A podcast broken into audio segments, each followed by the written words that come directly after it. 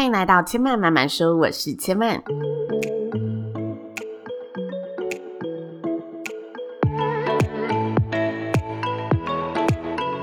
目前频道在 iTunes Store、Spotify、Google Podcast 都听得到，喜欢的朋友欢迎帮千嫚订阅并留言评论，让更多人可以认识千嫚慢慢说喽。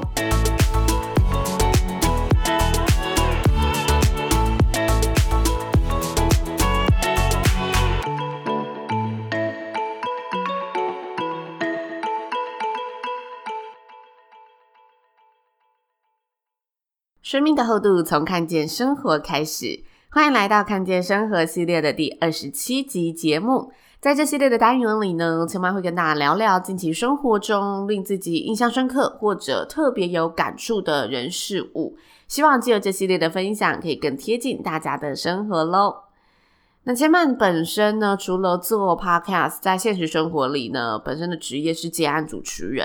其中呢有很多的主持领域嘛，可能会有企业的活动啊，或者是品牌的活动，或者是等等记者会的活动。那千嫚其实是从婚礼主持人这个区别里出身学习的。那在做婚礼主持这个类别的经营的时候，千嫚其实从2017年开始就规定自己每个月都会写一篇婚礼专栏，然后放在网站上和一些婚礼平台当中去做刊登，分享给大家。那因为写了3年，所以我大概知道哪类型的文章是大众需要的，热度会比较高，哪一些文章可能会比较冷门，只是自己写单纯的趣味开心的。像是上个月写的武汉肺炎的趣味婚礼，就是一个我自己觉得很有趣的一个议题，但不一定是新人所需要的，不过我还是觉得很值得跟大家分享。那这个月呢，千嫚又开始要到了写专栏的时间了，因为千嫚是每个月的10号专栏都会上线，我就又开始想我这个月要写什么主题。然后想着想着，我发现我知道我写文章最初的一个目标，就是我希望我对于婚礼产业的认识这一份专业知识可以帮助到正在筹备婚礼的新人。那虽然我知道我有主目标，但我每次在想主题的时候，我发现自己都很容易有其他让我分心的诱惑。什么是分心的诱惑？就是我每次在想主题的时候，我都会开始想是不是要让文章中多一点展露出要来找我主持的讯息，或者是要写一些大家市面上没有看过的题材，即使很冷门也没有关系。我就会开始陷入这种其他的我觉得好像也可以思考的方向，然后我会陷入这种方向的时候，通常都是在我想不出还有什么方向可以写的时候。这礼拜呢，在想专栏主题的时候，我又被这2个恶魔诱惑很久。毕竟专栏已经写了第3年了，所以很多主题就是都写过了，所以我就开始在想还有什么主题是可以去开发的，然后还有什么主题是可以去挑战的。想着想着，我就一直陷入那种很冷门的回圈当中，就是想一些我觉得根本大家就是完完全全不需要，然后也不知道为什么要看那篇文章的感觉。最后我还是恢复理智的写下以能帮助到新人的主题为主。那但是在完成整篇文章的时候我都会去习惯性检查文章嘛，看看哪里可以修改。然后我看着看着，我就突然觉得哇，我来了一股成就感。我突然意识到，原来这一件小事我可以掌握到这么细节。我先跟大家讲一下我这个月的专栏主题写什么。我写的是新人如何准备婚礼誓词。因为我在想主题的时候，都会往就是新人曾经问过我什么问题，代表他们是对这个方面是有需求的，我就一直在想这个方面他们曾经问过我什么问题，然后就想到很多新人其实都问过相同的问题，就是誓词要怎么写。因为他们可能平常不习惯真的写一封很长的信给对方，然后有时候可能交往久了甜言蜜语也不常说，就是要突然好像静下心写下一段文字，对他们而言会突然是脑袋空空，不知道从何下笔的。那我想到这个题材之后，我就在想这题材会不会太小，不过我觉得我试着把它写出来好了。那写完之后，我发现原来这一件事情里面我可以说出这么多细节，这一件事情让我感到非常的成就。那在写这一篇文章的时候，我一开始就在想我要不要附上一些可能明星的誓词版本还是我以往觉得新人讲的不错的一些誓词版本的片段。以前我比较常会做这种事情，就是我可能贴一段连结给他，跟他讲说我觉得这一段就很感人，这一段就不错等等的。但我这一次在整理这一篇文章的时候，我就觉得人家不是说给人家鱼吃不如教他怎么钓鱼我就觉得对，我应该是要比较大方向的让他知道他也许可以怎么思考，毕竟每个人的爱情故事不一样，每个人经历过不一样，有时候你贴范例给他，他会觉得那是因为他们的故事很精彩啊，还是他会觉得哇那是他们的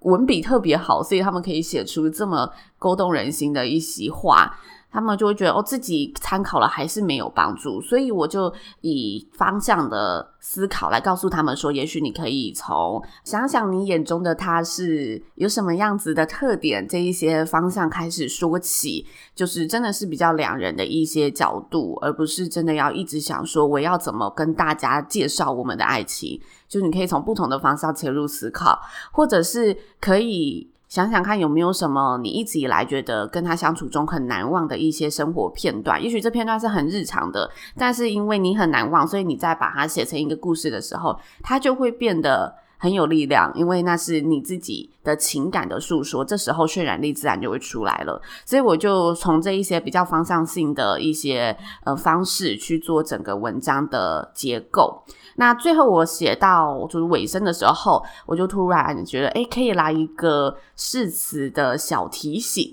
因为在誓词这个环节虽然它只是一个仪式，但是我觉得现场还是很多细节是可以提醒大家的。那我真的都化为文字记录下来之后，我就突然觉得对，这一些其实都是我在跟新人讨论流程的时候，我觉得是一个很习以为常的提醒，就我就会说其实你的誓词卡片啊，记得也以单面的为主啊，然后这样你另外一只手拿麦克风才不会很乱，或者是说你的材质可以挑选比较硬体的卡片材质，才不会如果在户外的时候风吹来，你是用一张信纸写的，它就会飞来飞去等等的，就这些很细节的东西，我觉得那是我真的在工作中就是在跟他们提醒的时候是一个非常顺口的提醒，但我都没有去告诉自己这些提醒其实是我从过往的经验中观察下来累积出来的一些美美嘎嘎。所以我在写完看完整篇文章，我突然觉得哇，自己真的是有些成长的，而且专业度是有提升的，我就替这个累积感到非常的开心。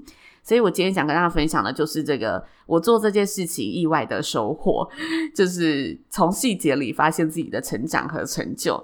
记得上周在跟大家聊自我怀疑之后，我在上个礼拜其实收到许多朋友的私讯，他告诉我说他们也有相同烦恼，就是会左思右想胡思乱想，然后想做这个又觉得这里做不好，想做那个又觉得那里做不好。我有针对大家给的不同的一些烦恼给了我自己的一些想法，但经过了上周的每月专栏的这个过程，我觉得我又多了一个好建议可以提供给大家，一起去更肯定自己，那就是我们尝试从局外人的角度看自己的累积，看自己的所作所为。因为我发现我这一次在看这一篇专栏，我虽然是在检查它，检查我写的好不好，但是我透过这个检查，我意外的发现哇，原来我是可以把这一些专业知识写得这么的详细，然后真的去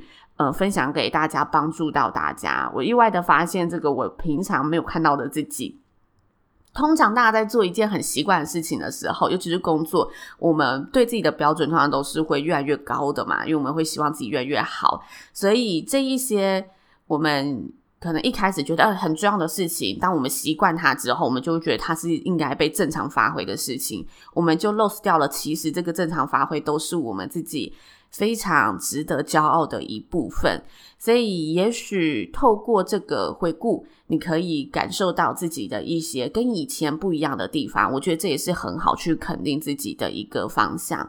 那同时我在编辑完整篇文章的时候啊，我又有一个新的领悟，就是我前面有跟大家提到，就是我会被自己的一些恶魔所诱惑，就觉得我写文章一定要跟大家强调我很专业，然后跟大家强调说主持一定要来找我。但我看完整篇文章之后，我就觉得对，其实我这些小提醒小细节对大家来说都是专业感的建立，我不用在里面说我主持很厉害哦，你写誓词其实可以来问我要怎么写，我只是写出说你在准备这个事实有哪一些细项可能可以更加注意的，那他看完如果觉得这篇文章专业度够，他自然而然就会对我是加分的嘛。所以我就觉得我好像不用再这么 care 说我里面有没有带到我主持很厉害，我里面有没有带到婚礼的细节，我都可以看到很多。其实我不用带到那个，我这篇文章打得好，我当下这一件事情有把我想传递帮助的讯息建立起来，其实我的专业感自然而然就透露出来了。所以做任何事情我就不用被其他恶魔所诱惑，我就自己在回顾的时候又把自己救了出来。设法让你做的东西是充满含金量的，自然而然它就会有它的威力存在。所以以上就是千麦在这个礼拜刚好呢写5月10号的婚礼专栏时得到的一些领悟。说领悟好像有点太大了，应该说一些小小的收获，我觉得也非常值得分享给大家的。那以上就是千麦今天的分享咯，谢谢您的收听。千麦慢慢说呢目前在 iTunes Store、Spotify、Google Podcast 都听得到，喜欢的朋友也欢迎呢帮千麦订阅并留言评论。那千麦呢预计在100集前后做一集听众的留言回复，因为我其实只有做过一次听众的留言回复。那我现在还在想我100集是就要做这一个主题，还是说100集要做另外的特别的主题，因为我还非常犹豫。我觉得听众留言回复也是一个非常有里程碑的感觉，但100集又觉得好像可以拿来做一些其他的，所以我现在只能预告我在100集前后会做一个留言回复。也很希望可以听到大家的声音，不论是好是坏是建议，我觉得我的听众都非常的客气有礼貌，就对我都非常的好，就是他们即使提出建议也是很舒服的提醒。可能什么样子的人就会吸引什么样子的听众吧。